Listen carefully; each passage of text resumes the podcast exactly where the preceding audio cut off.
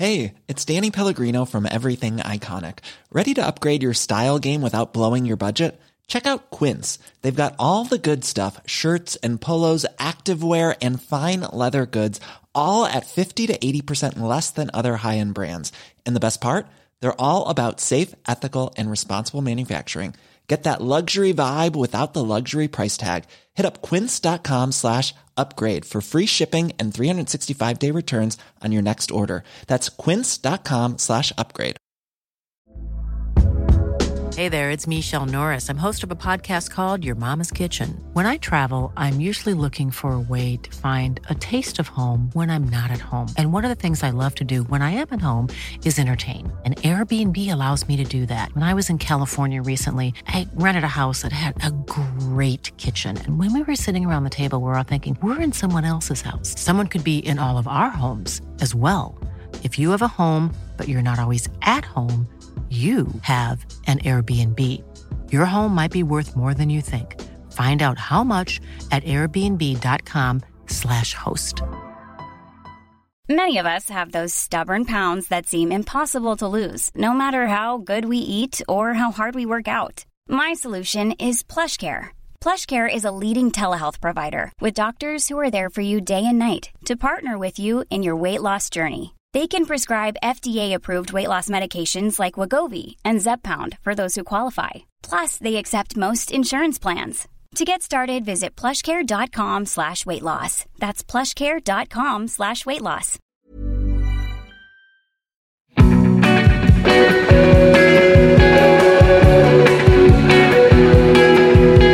I saw videos. Um, was it Melbourne you guys were in. You put a video up on the YouTube. Yeah, yeah. Yeah, Sidney Myer Music Bowl.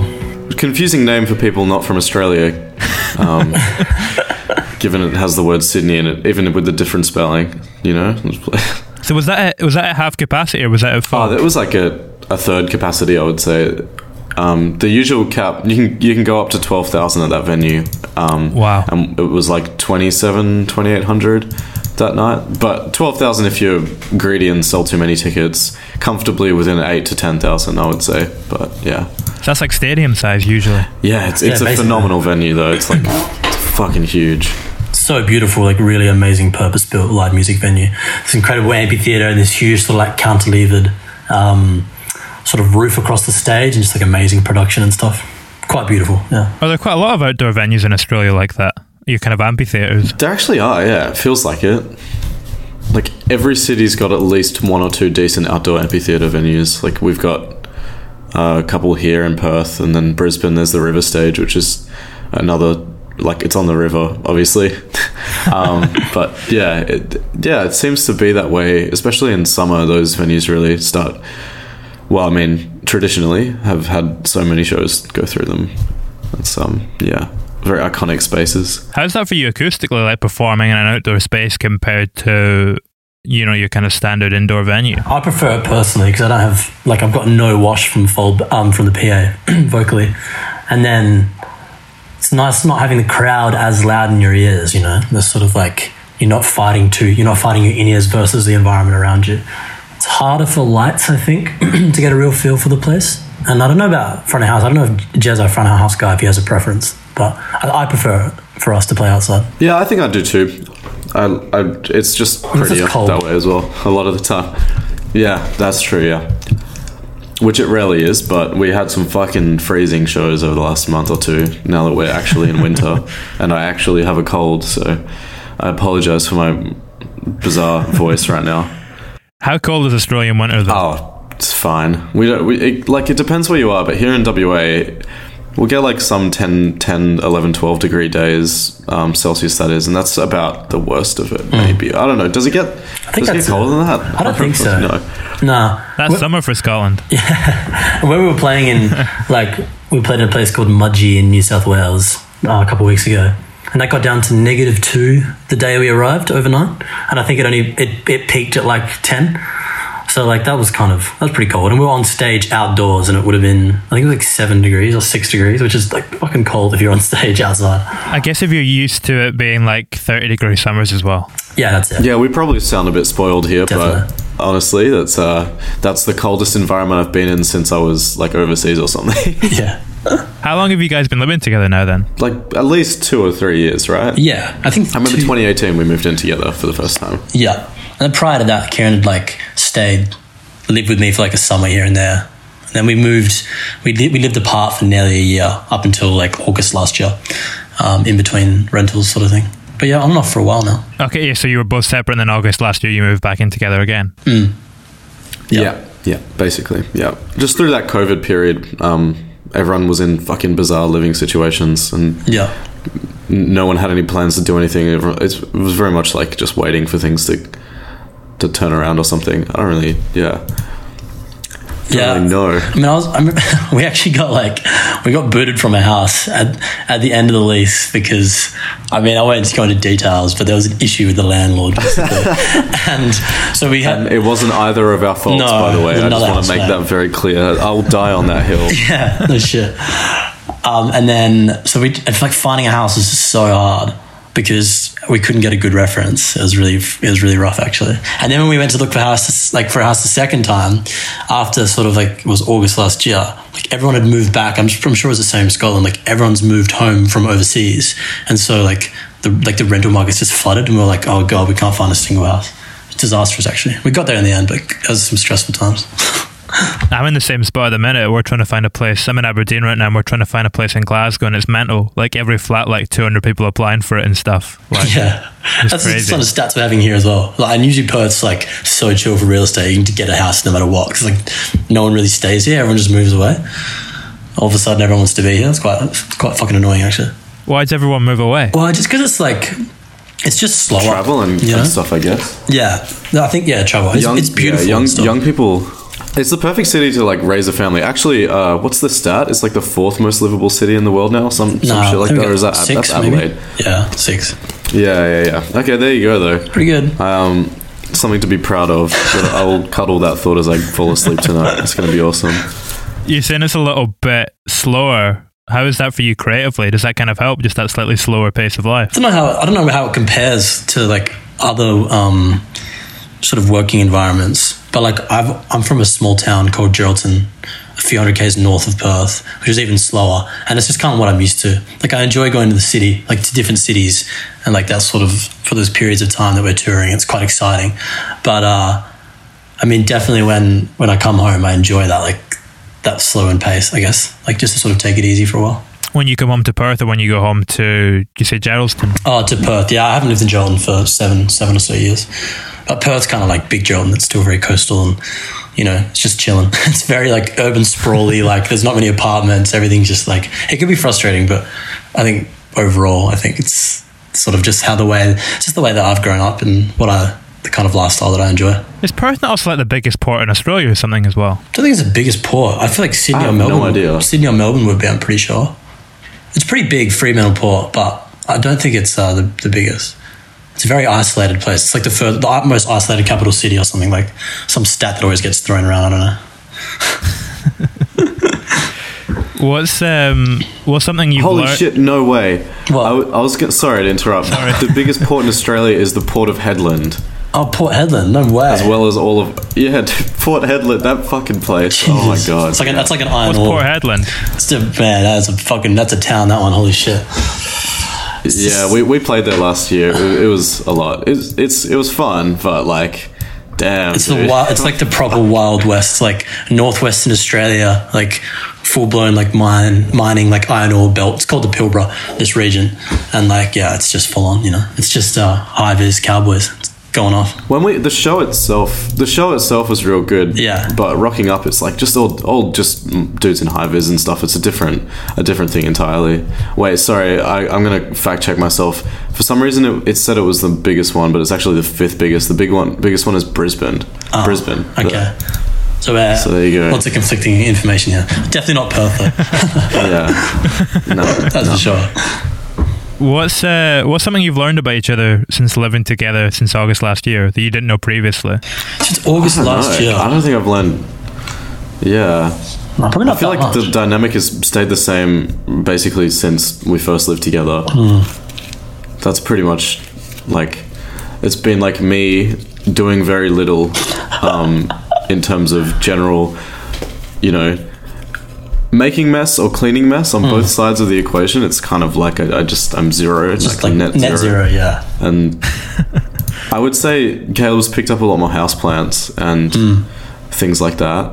I've definitely become, yeah, I've become more garden obsessed. Now we're in a nice house with a garden. Well, kind of nice. It's like a cottage sort of thing. And it's getting, you know, previous to this, we lived in like real, like classic, like uni share houses, you know, where they're just like trashed all the time. And so we're kind of like figuring out how to be adults and like have a nice little place that we take a bit of pride in. It's been a good experience, but lots of gardening now. in this quaint little cottage. Yeah, yeah. It, was- it's so cold in here. Like it's, we got home for like from from a three week tour um, a few days ago, and it's just been like colder in the house, and it's been outside the whole time. I just can't figure out why. Like no amount of sun during the day seems to warm it up enough. It's just like miserable. We're gonna get some heaters or something. You just got to get in that garden. Yeah, that's it. But it's raining as well, so I don't know, man. It's just I'm stuck. What do I do?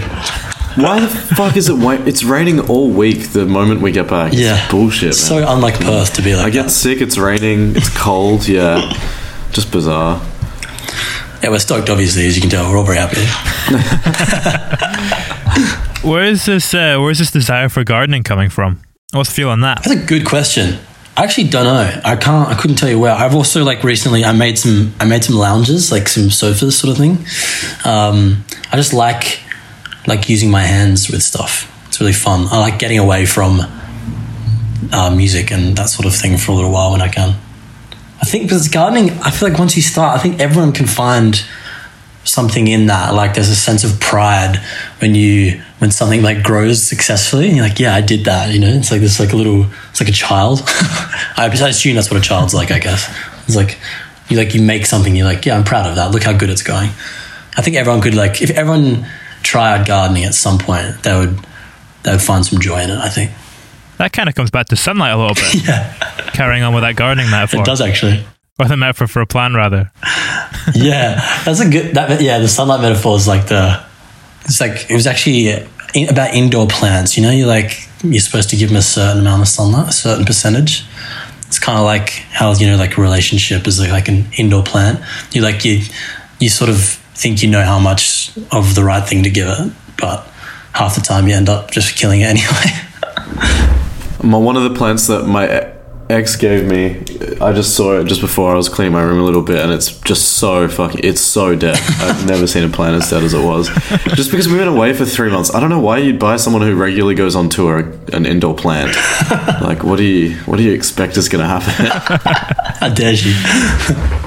When you when you come up with that metaphor, is that something that just comes out through the process of writing, or is that an idea that you kind of have preconceived and you want to build a song around it? the song itself was written at the back end of the album and kind of what I've, what I've seen I find with the records like as you as you put it together it becomes stronger thematically the longer you go just because you've got a bit of a foundation of ideas to build the next songs on and so I think you know the there's a lot of stories of um, you know just like relationship problems and and working through that as a a young adult. Um, and I sort of by the time we got to the end of the record I sort of realized that that theme was quite strong. So the song Sunlight was written first and named that just as like a sort of an interesting idea um, and then it seemed to be quite fitting for the rest of the record I suppose.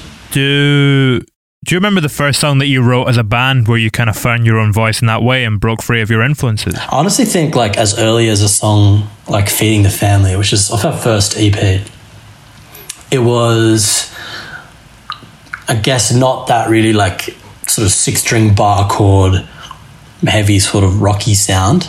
Um, it's definitely like by the end of it it's quite it's got this like pretty big psyche sort of bridge outro thing. But the the verses, what Ashton and I are doing with guitars and even um, um, Amelia, it was Amelia's bass riff there. They're all quite like not like at all traditionally rocky, um, and in that indie world, I suppose. But I guess like it, I can't really when I listen to that song, I don't really know what it sounds like, you know, other than us, I suppose. Um, so I think that was probably a good point for us, and we were really proud of that song initially. Like as soon as we did it, we're like, "Oh, this is great!" Like everyone's doing something a bit weird here. It doesn't really conform to what we think is, you know, what our influences would do. I suppose. Does that change your approach going forward once you kind of break that ground? I think so. Like a lot of the stuff on the, the rest of that EP, especially the following EP, there was pretty heavy disregard for like traditional song structures. Um, and I guess like a real desire to explore, you know, different ways of arranging and composing things.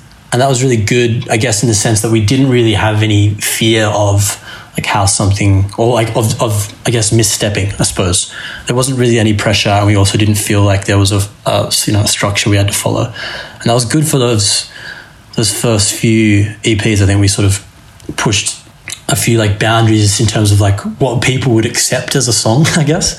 Like how they would if they would be happy with a certain structure. Like a 16 bar guitar solo Yeah. at the end of Feeding the Family, for example. Yeah, or like old enough is a song and this like little A side thing we put out, whereas like basically just three completely different sections, one after the other, and like there's no real chorus, no real hook, and I don't know. We were just like we were like that's cool, you know, like we like that. But I guess the more we've written and the more we've put stuff together, it's like you kind of come to understand that you know, in the world that we operate in musically, there's certain things that people want to have in a song that to make it feel like they've, you know, they can relate to it. I suppose they can't just be like too crazy. What would you say those things are?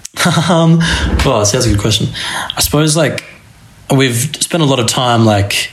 I guess people don't want you to indulge too much. I think. Well, not, I'm not saying people don't want, but I think like even when I listen to music, it's like when something's good and something has its place, like you just want it to sit there for the right amount of time. And then when the next bit comes, you kind of want to almost be able to predict it, but not be able to do it yourself, if that makes sense. So when like a good bit comes on, like the next part of a song, you're like, oh fuck, that's like that's perfect. But it should be that no one else could have done it. That's what makes it special and unique. But people kind of felt like that's the direction it should go in. So I suppose that's like the biggest thing is like thinking about like how how a song should evolve as it goes. Like not just like what crazy ideas you have. It's like trying to imagine that there are some rules around it or something. It's almost like a movie. Like you know the good guy's going to win in the end, but you don't know how he's going to get there. Yeah, that's a that's a great way of putting it for sure. It's like there's there's genre conventions basically. How does that function as well for something like the the Triple J like a version, the Here Comes the Sun?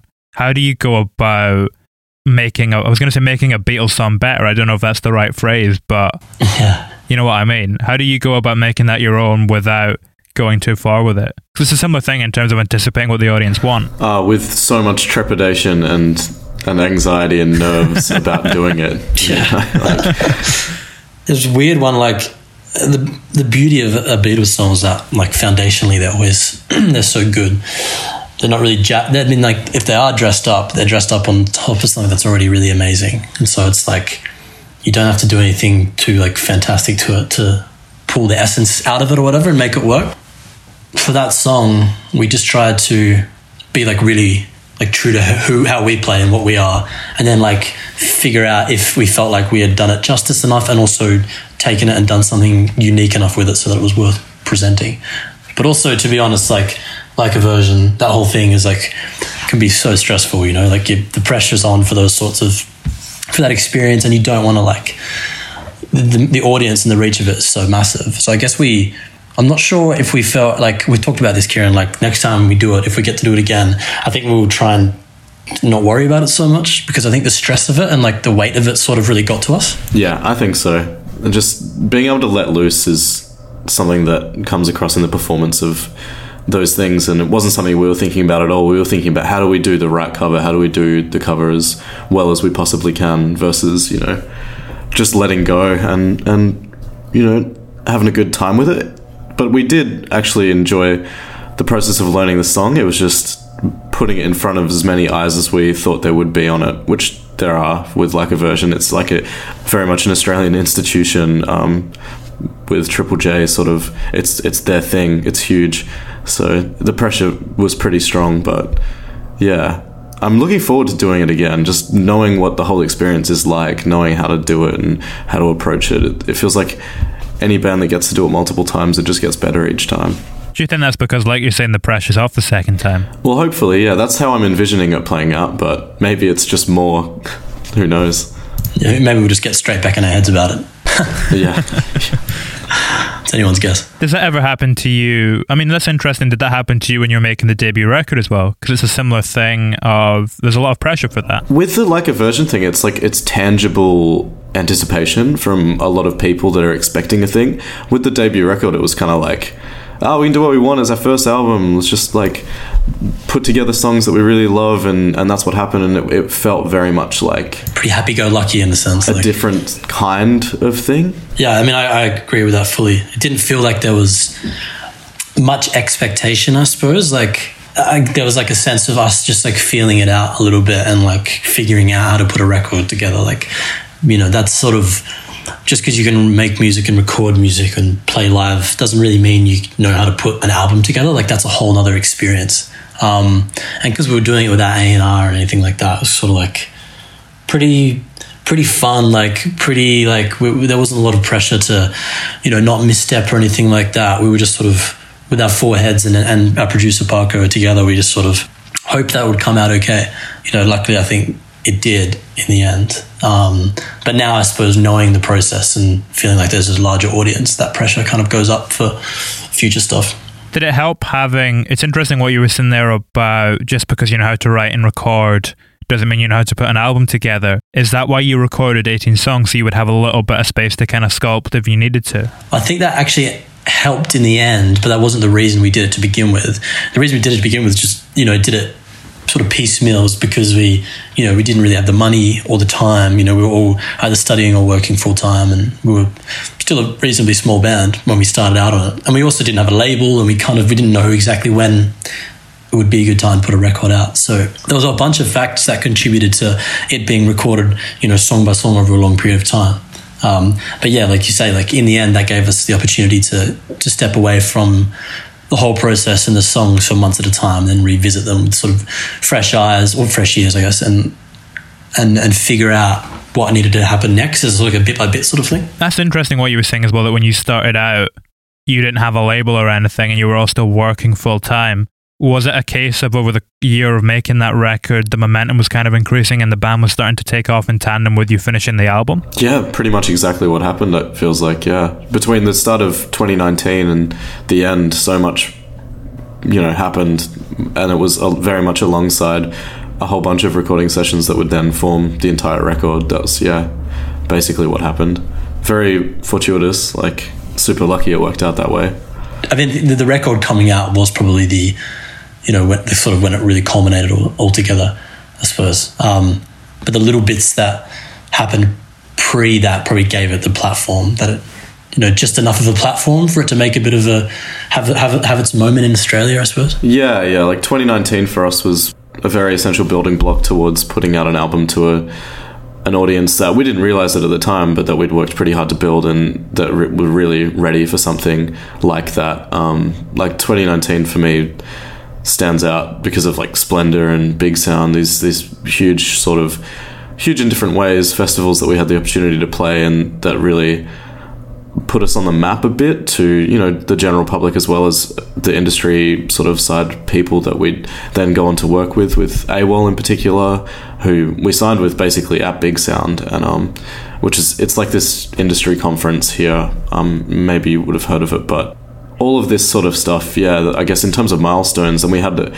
that's sort of when things started to really pick up traction in my mind like that first sold out tour after Big Sound um, I think it was in November 2019 was sort of the like that's when we started thinking hey maybe this could be a thing and started dropping our other um, I don't know commitments How do you think your approach to the album would have differed had you started it at the end of 2019 instead of the beginning? We would have been, I guess, we would have, would have had more time to sit down in one place and, and start working on it. We would have had more time to to do it in, in longer chunks, I suppose. And I, I could see how that could. I mean, that's you know been helpful this time around with this record. But I think that the there's a sense of like uh, innocence and the in, in sunlight. And there's kind of this feeling to me that it's a little bit disjointed sometimes and that it's like it's still not like a perfectly manicured record for us. Um, and, I, and I think that that's sort of part of the charm of the album maybe in some ways. So I think it would have lost that a little bit. I would think it would have lost some of the looseness about it. And it's quite a diverse sounding record for us, and that I guess it wouldn't have been so much that way if it had been recorded in that shorter period of time when we were a bit more sure of ourselves. With what you were saying there, I know you've described it in the past as well as an album of apologies. Would you say that sometimes you feel it's a little bit disjointed? Is it almost like 12 short stories taken from the same period? Yeah, well, it's like 12, 12 little stories taken from like two and a half years, even longer, three years, and then there's also some like things about childhood stuff as well. So it's it's it's from a, a lot of different um, periods and relationships and things like that throughout my life. So it's it's definitely I suppose conceptually it comes together because it touches on similar issues, but you know, in terms of it being you know a timeline and actual events, it's very much all over the show.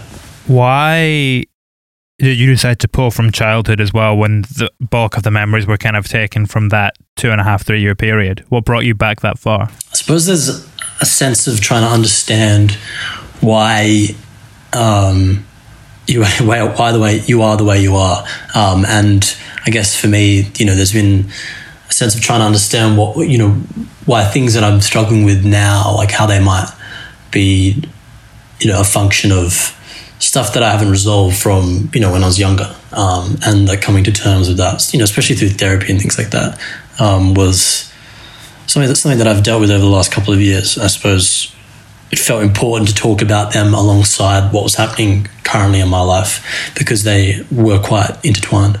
Yeah, it's that kind of age old thing that you spend the second 20 years of your life trying to figure out what the fuck happened in the first 20. Yeah, basically. So that's good. I'm four years into that. So.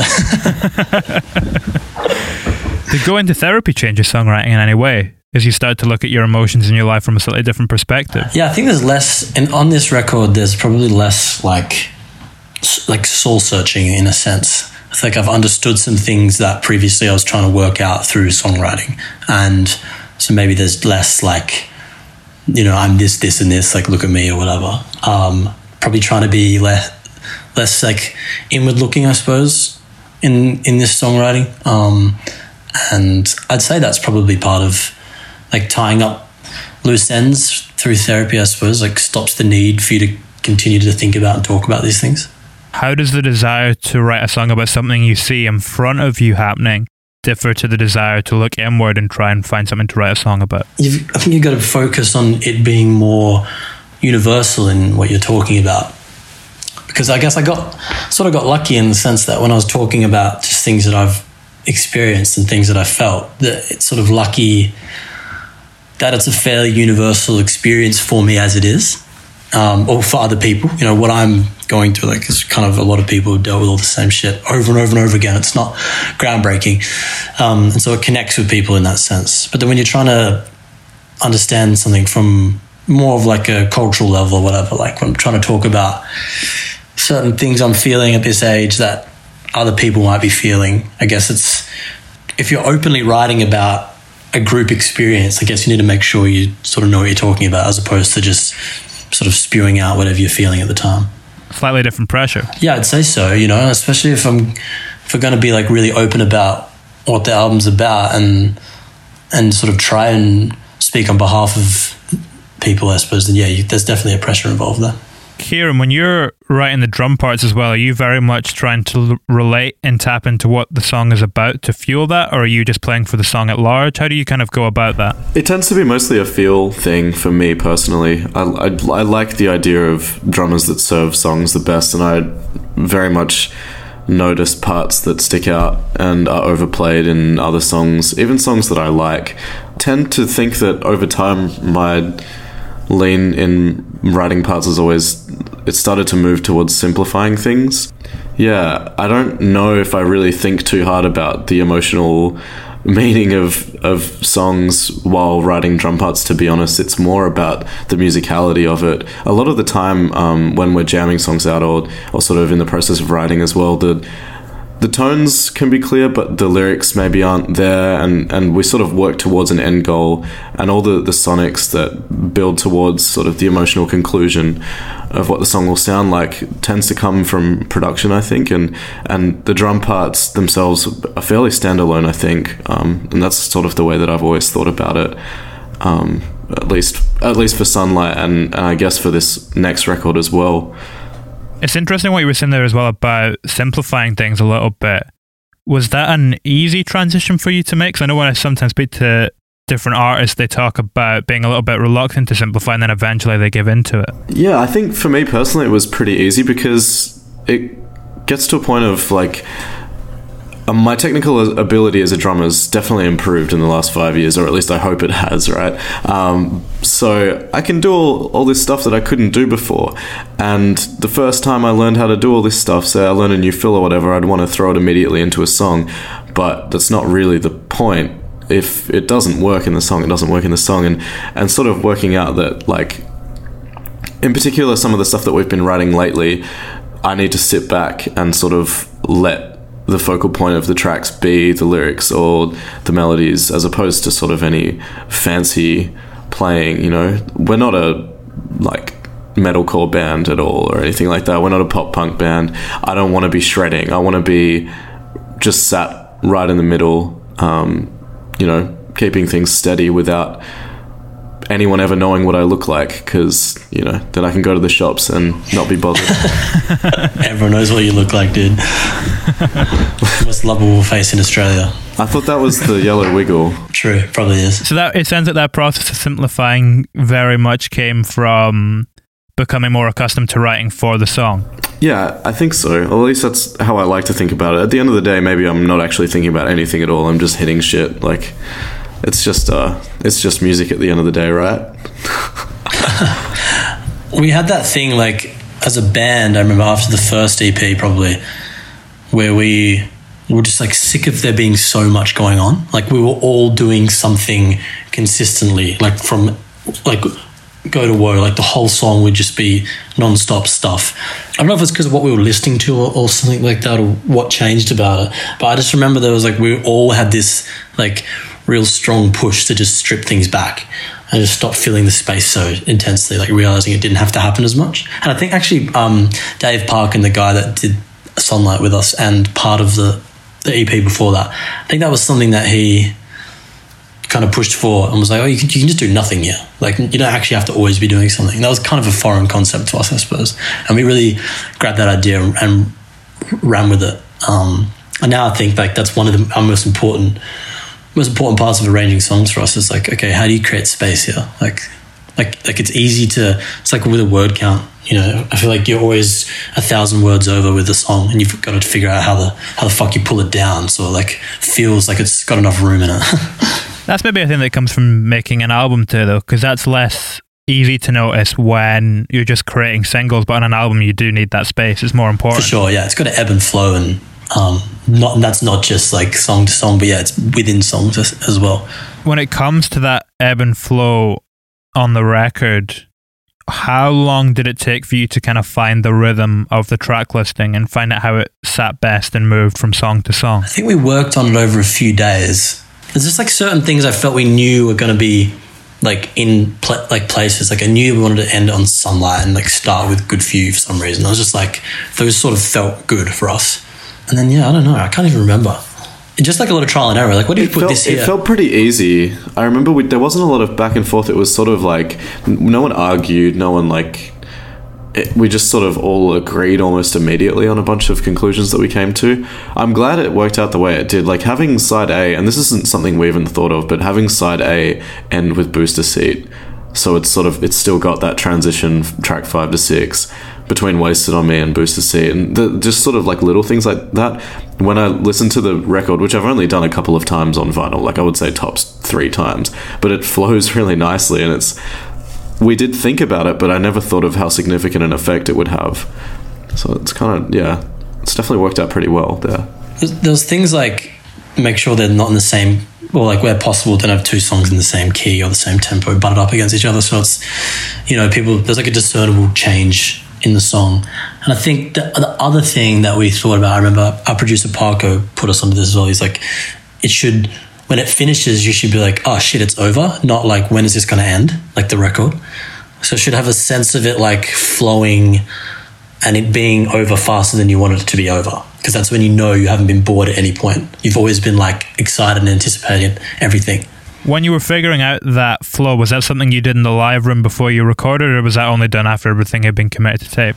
Very much at the end, once like things were mixed, pretty much, M- mostly mixed. I think we started doing that. How does your idea of a song change when that happens, actually? Because it's always interesting how much of an impact a good mix can have on your perception of it. Yeah, I mean, it makes a massive difference. Even like a, more and more, I'm noticing how much difference a master makes. Although I didn't really think I had, you know, a discernible impact for the, you know, the average sort of listener like myself.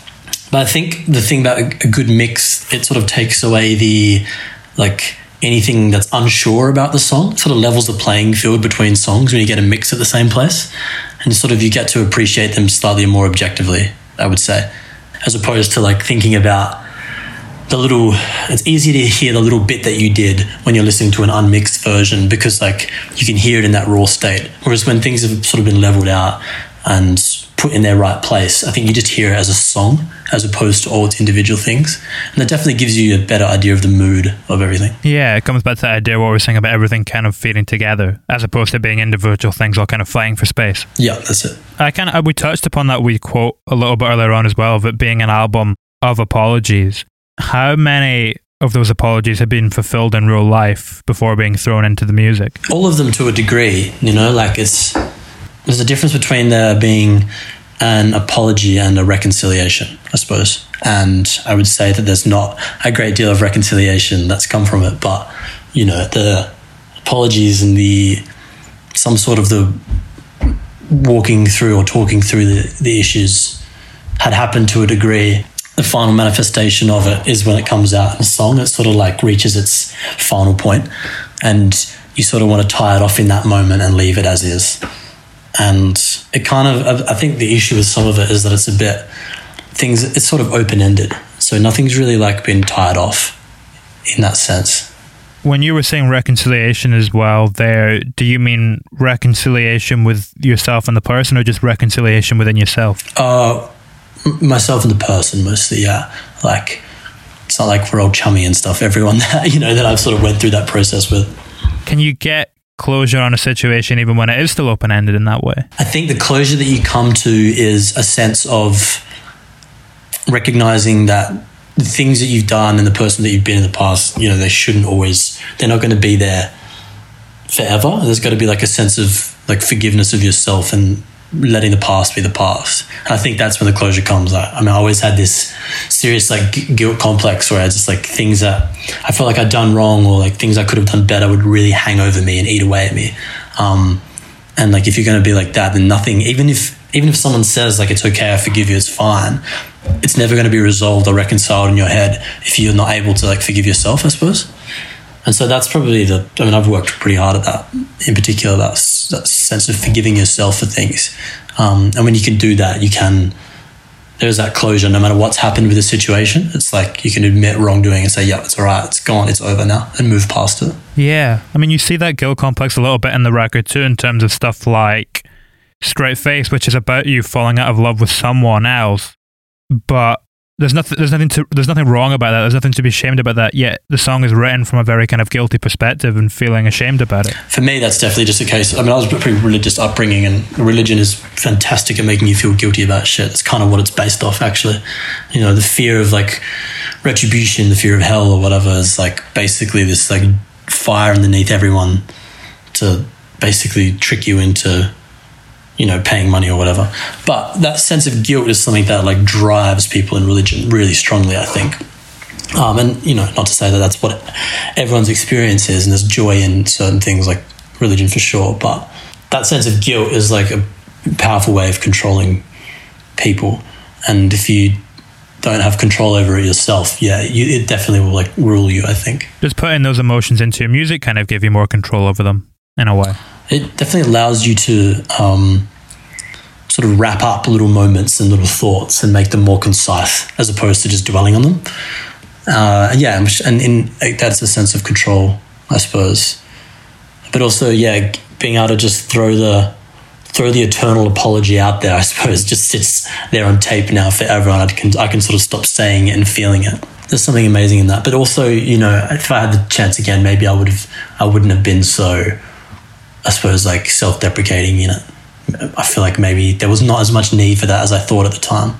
But then that's honest to you at that moment.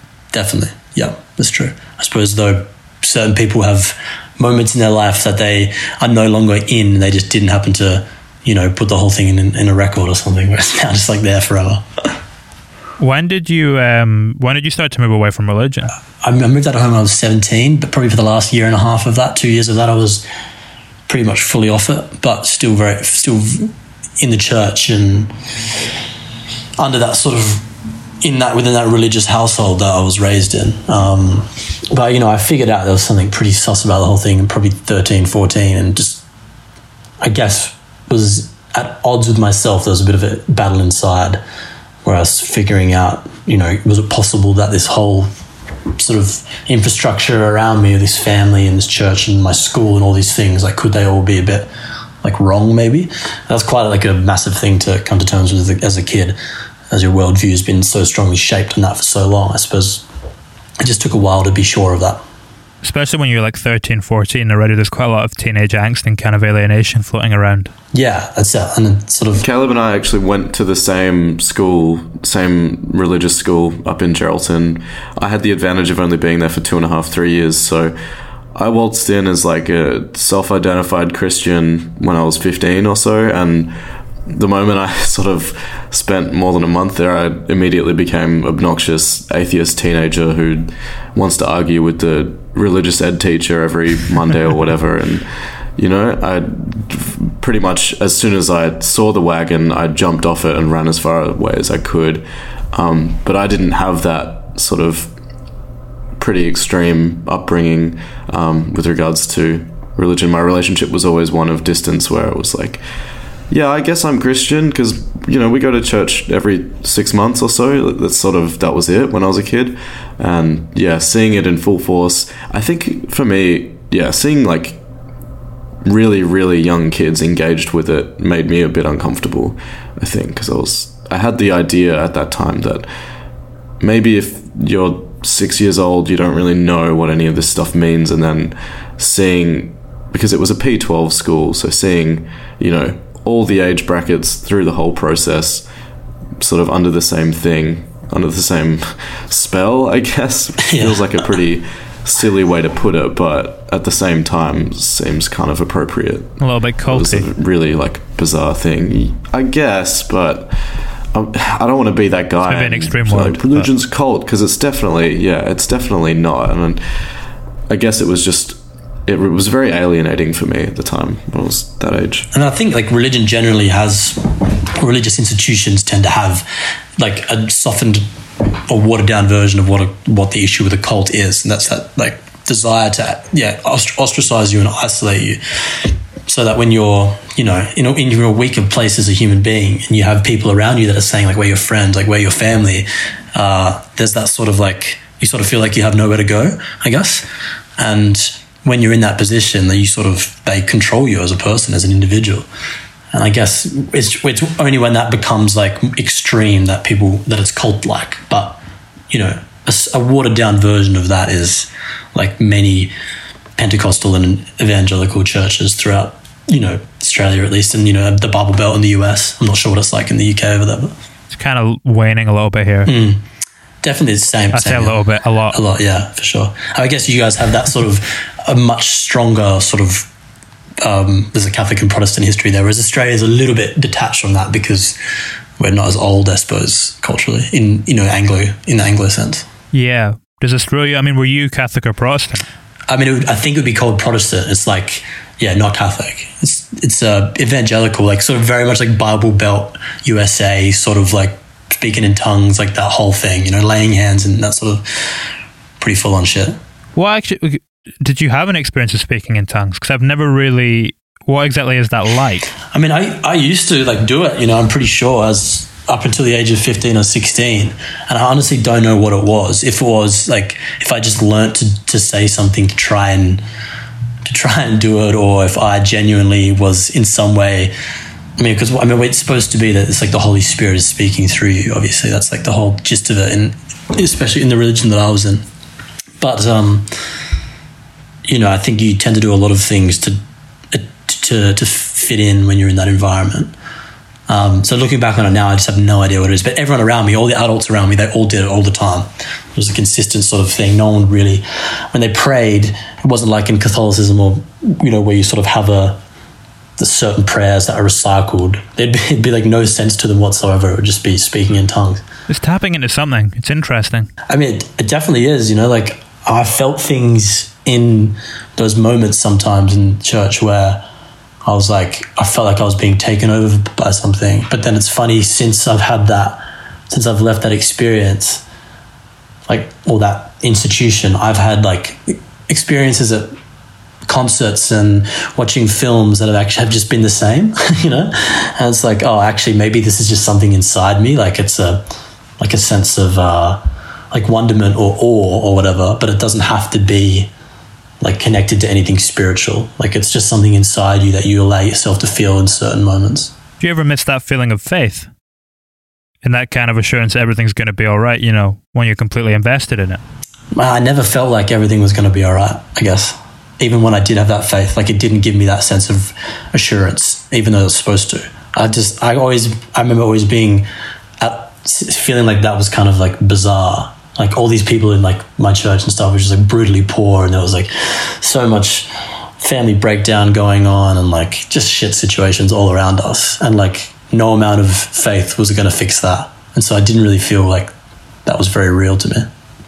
Was that a similar thing for you kieran? Well one thing for me that i would sort of envy from people who are particularly religious is I don't really know how to deal with the concept of death as a human being. I have no idea what to make of it, and having only just started experiencing, you know, deaths in the family, things like that, it's just like if you can just sort of close your eyes and, and think that maybe they're waiting up there for you, that's a much more comfortable way to go about it than to sort of take in the assumption that you make when you're rejecting religion and uh, just you know, there's nothing. So mm. that takes the finality out of it. Like, damn. Yeah, yeah. What are your views on it now? What do you think happens? What's your feelings on it? Uh, avoid thinking about it mostly. yeah. But I don't really know. I, I guess I haven't become any more or less spiritual throughout my like years as an act like an adult, right? Like since leaving school or coming to uni, and I haven't really thought about it much beyond the fact that I don't want the people around me to die, and I also myself don't want to die. That's sort of it. That's, that's where my where my thoughts and feelings on the matter end. I haven't really. It's not like I'm I'm looking for answers on it, so it's just going to stay the same until I do. And whether looking for answers f- for that is how people come to religion, I guess I can understand that. But until I lose the bad taste in my mouth from the sort of experiences that I've had and those around me have had with it, I don't see myself going there. So, I mean, for me, there's a lot of um, a lot of trauma and things like that tied into it, I suppose. And I, the bad taste in the mouth is um, like you know alive and well, and it doesn't like sort of haunt me or stay with me. But the thought of, I guess, considering it, even just like thinking about it, like what what what is real spiritually is kind of difficult when any sort of spiritual interaction you had, you know, when I was younger was like quite frightening and absolute, you know? So it's like this idea of heaven and hell and wrong and right. And so to like dive back into it is to first, to, I have to like neglect or reject all of those, the ideology that comes with it, I suppose. And that's not something that I really feel like doing at this point. So I mean, my feelings on like spirituality are, I guess, you know, up in the air to, to say that I've been able to think about it long enough to decide one way or another is, yeah, isn't true, I suppose. You know, when you're growing up in religion, is that thing that you kind of center your, or you're encouraged to center your life around? Does that almost increase the search for something else to center your life around? Is that what maybe kind of pulls you towards creativity and towards art and towards music? Yeah, it's a good question. I feel like maybe the suppression of parts of yourself because of, or at the hands of religion, maybe um, create this real desire to uh, break away from any structure and any molds that might have been put on you in that age.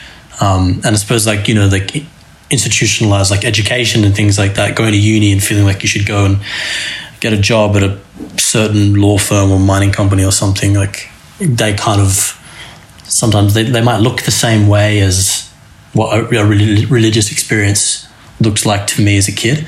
And so yeah, to, in a sense, I suppose there's that desire to just reject anything I'm told I should do or I need to do and just do what I want to do. And that's always been, for the last sort of five or six years, I've been conscious of like being considerate of what I think the right choices in life are. Yeah, I mean, I can see how a traumatic experience through religion would leave you wanting to avoid organizations and institutions that sort of resemble some like really top down authority based you know environment i i personally never had a plan for what i wanted to do and i've sort of been ad-libbing everything since i was like 17 and moved down for uni and never really had a solid conception of um, i guess my identity as like a, a person who goes to work. You know, I, I, just fucking had no clue and was just flailing.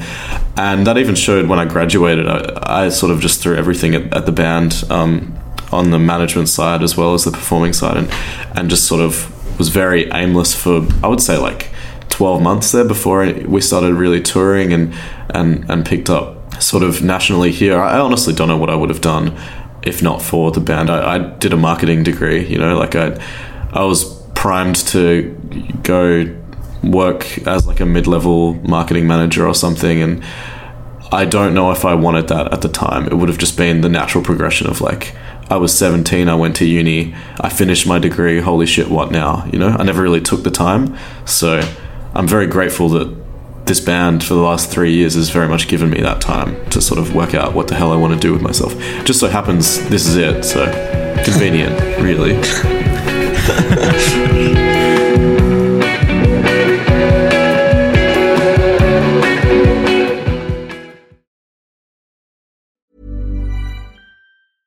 Planning for your next trip?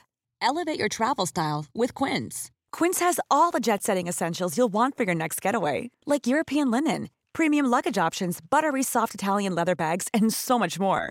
And is all priced at 50 to 80% less than similar brands. Plus, Quince only works with factories that use safe and ethical manufacturing practices.